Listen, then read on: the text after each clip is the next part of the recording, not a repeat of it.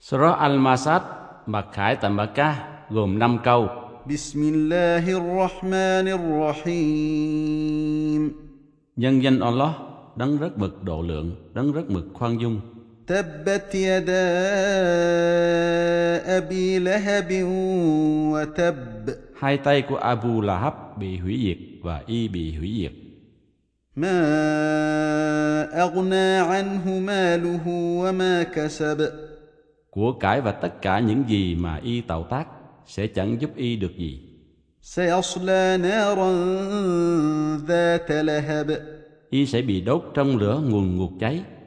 وامرأته حمالة الحطب Và vợ của y, người đã từng vác củi khô cũng sẽ bị như thế.